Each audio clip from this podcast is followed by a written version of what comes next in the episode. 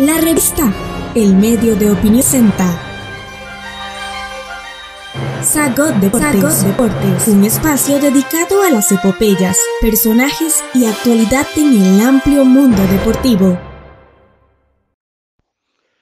Hola, hola, queridos amigos de la revista y de la sección deportiva. Eh, quiero hoy mencionar una historia terrible de la historia de los campeonatos mundiales, una historia terrible, trágica, profundamente dramática que nadie conoce. Nadie conoce, que yo he investigado y he, escrito sobre ello, pero no he publicado. Pongo las cosas en contexto. Sucedió en el Mundial celebrado en Alemania en 1974. A ese mundial llegó el segundo equipo africano que participaba en una Copa del Mundo. El primero fue Marruecos, que fue a México 70 y hizo un papel decoroso. Lo eliminaron en primera ronda, pero, pero no lo golearon ni lo vapulearon. Hizo un papel decoroso. El segundo equipo africano en ir a un mundial fue Zaire, a 1974. Y a Zaire le fue muy mal. Tenían un, un equipo que estaba, procedía de una etnia, eh, no diré que eran pigmeos, pero eran muy bajitos. Eh, procedían de una etnia eh, emparentada con los pigmeos. Entonces, claro, bajitos, el fútbol aéreo, de cabeceo, de salto, les ganaban todos, ¿verdad? Las pelotas, los centros aéreos, no, no podían, pobrecitos. Tenían que encaramarse uno encima del otro, no podían.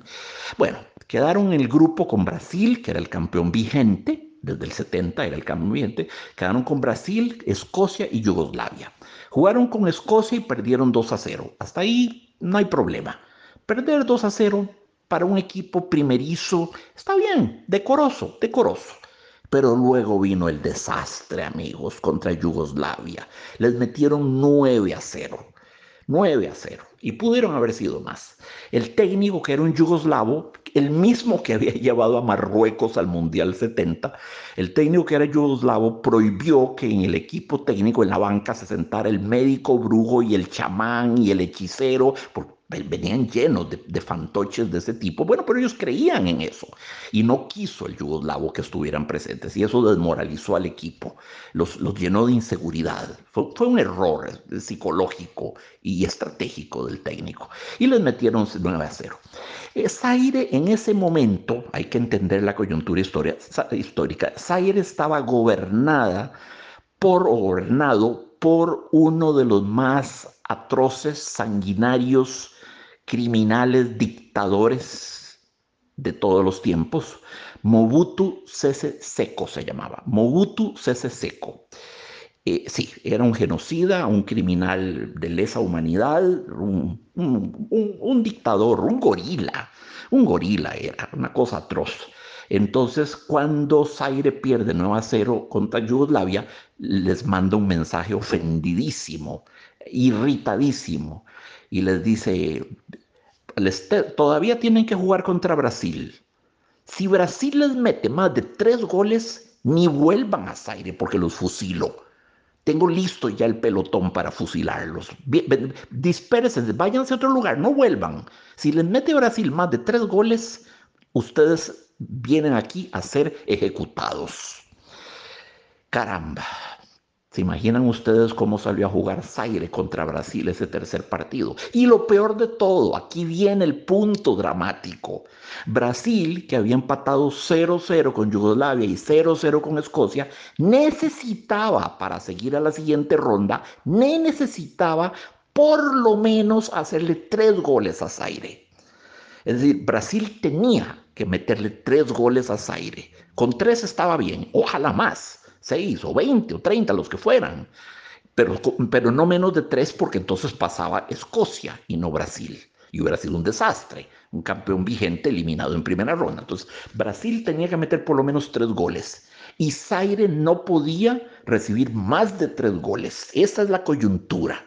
Bueno, comienza el partido, Brasil anota gol en el minuto 12, Jairzinho. Cielo santo, aquello empezó a, sonar a goleada enorme, ¿verdad? Y los, los pobrecitos jugadores de Zaire sufriendo, sudando, agonizando, defendiendo como podían, se metían todos en el área, no hicieron un solo tiro a marco contra Brasil, defendiéndose de los disparos de Rivelino, de Jairzinho, de Mariño, de Luis Pereira, de todo, de ese equipo brasileño que era, era, era un buen equipo, ¿verdad? No era como el del 70, pero era un buen equipo. Entonces, eh, nadie sabe, nadie, la gente ve partidos de fútbol y los disfruta cómodamente instalado en su sofá de la casa, tomándose una cerveza con picaritas. Y nunca nos preguntamos cuánto drama, cuánto dolor, cuántas lágrimas hay detrás de lo que estamos viendo.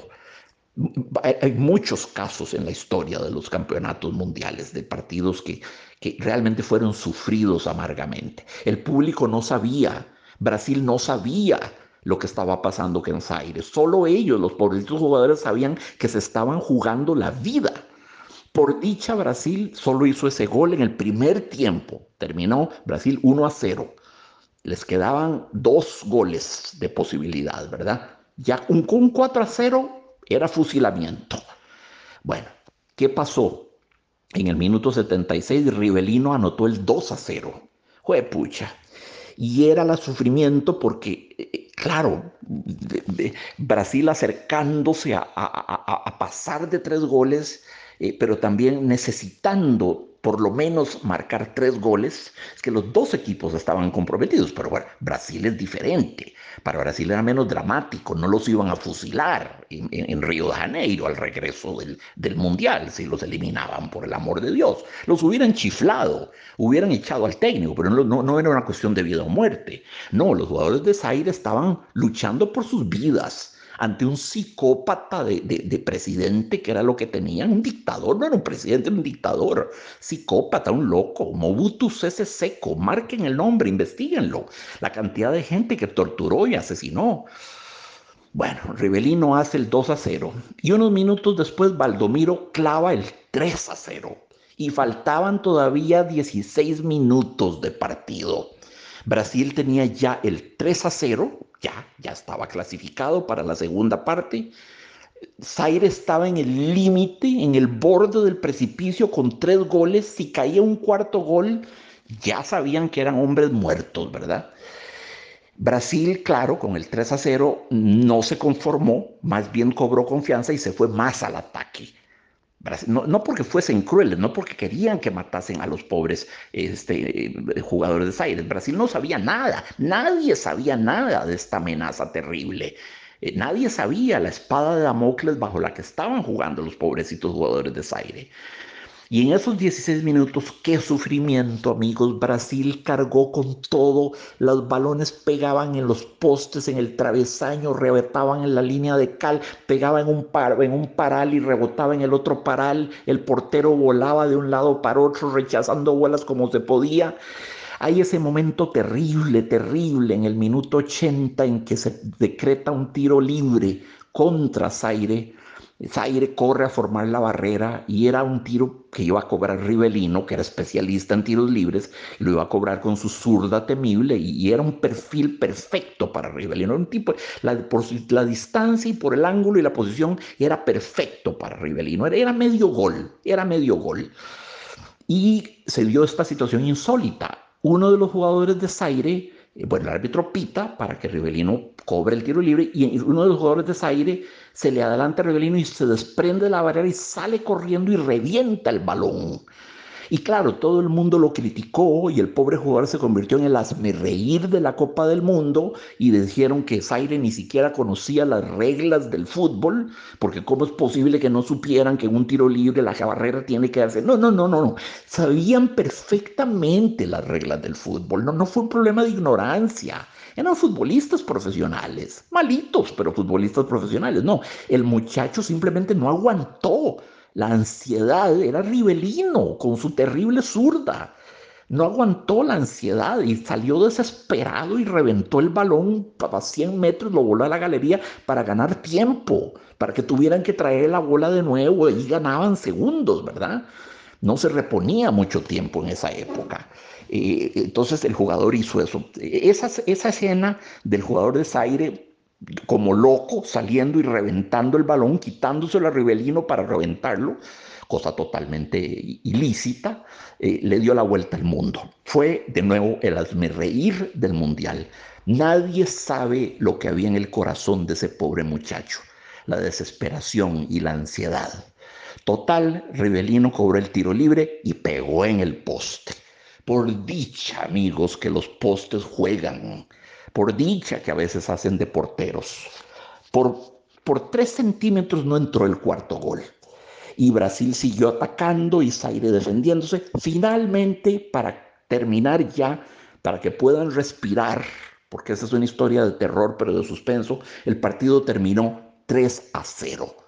El partido terminó con el marcador que le servía a todo el mundo.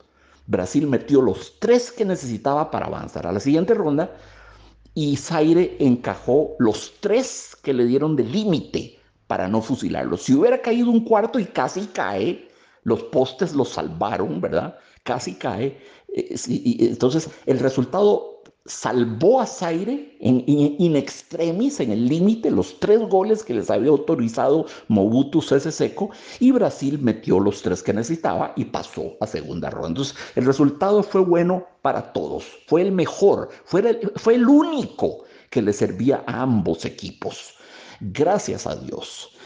Los jugadores de Zaire regresaron a Zaire eh, en un bus que le regalaron al déspota de Mobutu Sese Seco para congraciarse con ellos, no fueron fusilados, no fueron torturados, no fueron desaparecidos.